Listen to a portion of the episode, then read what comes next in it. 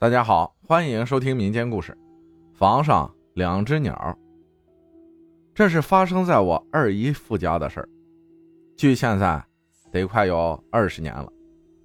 话说我二姨夫当年武警复员后，在我们当地的供电所当了一名电工，但他不喜欢电工这个工作，于是就筹钱买了几个当时看起来黑乎乎、油渍麻糊的烘焙机器，做糕点生意。说是做糕点，其实就是批量制作鸡蛋糕、面包一类的面食，和现在的奶油蛋糕完全没法比，油腥味重也不可口。但是呢，在那个时候确实挣到钱了。一连干了好几年，有了一些积蓄的二姨夫两口子，也干够面点生意了。一方面比较忙累，关键是家里地方本就不大，再加上机器呀、面粉材料啊。摆了整整一屋子，全年都是油腥味脏乎乎的。于是俩人就商量干点其他的买卖，最后选择开歌厅。那时还没有什么 KTV，点歌都是用歌本，还要输入歌曲编码。地点就在家乡县城的仿古街里。仿古街是当时县政府的一项城镇规划工程，从中心路一直到松花江边。街边两旁店面都是仿古建筑，雕梁画栋，不伦不类。但当时人气很旺。二姨夫开歌厅的二层楼是自己盖的，每天带着工人加班加点的开工。为了迎合仿古风格，整个建筑需要很多的木料。一天中午，工人们都歇下吃午饭了。二姨夫来到工地，看到这房场上还有成堆未完成的木料，一时着急。就戴上手套，打开电锯，帮忙锯起木条来。不曾想啊，一不小心锯齿勾住了二姨夫的干活戴的线手套，一瞬间就锯掉了他左手的三根手指头。从此，他的左手就只剩下了无名指和小指两根手指头。这对于二姨夫家真是晴天霹雳。楼房建好了以后，歌厅开起来。但是人来人去就是不挣钱，二姨和二姨夫一合计，就把这歌厅改成了茶楼。结果呢，还是不挣什么钱。想到家里为做这个买卖付出了这么多，结果生意却很惨的，二姨决定找个算卦的问一问、算一算，看问题究竟出在哪里。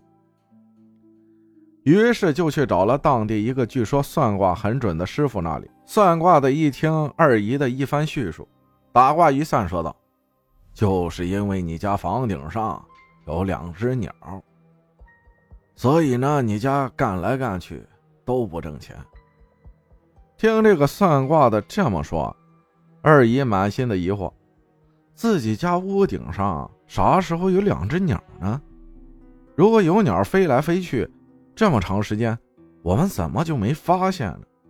如果有，一定要把这两只鸟撵走，不能让这两只鸟影响了生意。二姨和二姨夫回到家，就开始在房顶上里里外外的搜寻，可哪里有鸟的踪迹？鸟根本不会在那样的房顶上筑巢。于是二姨和二姨夫没事的时候，想起来就查看一遍，想起来就查看一遍，仔仔细细的找了很多次。也没有发现鸟儿的踪迹，这事儿成了二姨二姨夫的一块心病了。每每提起这件事，有好奇的人也会帮着找，结果还是没找到。忽然有一天，有几个朋友去二姨家聊着聊着就聊起这个事儿了。几个人也是好奇啊，但是并没有攀梯子爬高那样去找，而是一边聊天一边走出楼去。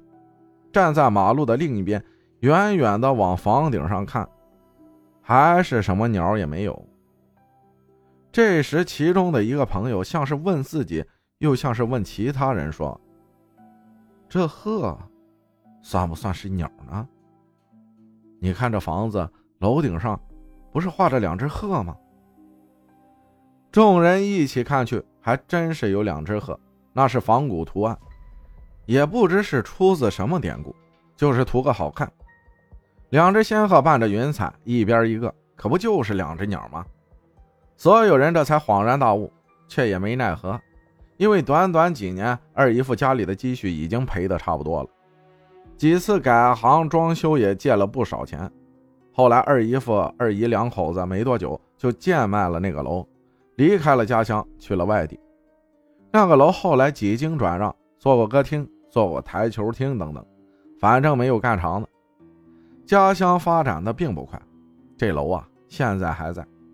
我上次回去路过那里，只见这楼也没人管，楼顶上竟然还长出了一棵小榆树，但是楼已经接近破败了。感谢张环英分享的故事，谢谢大家的收听，我是阿浩，咱们下集再见。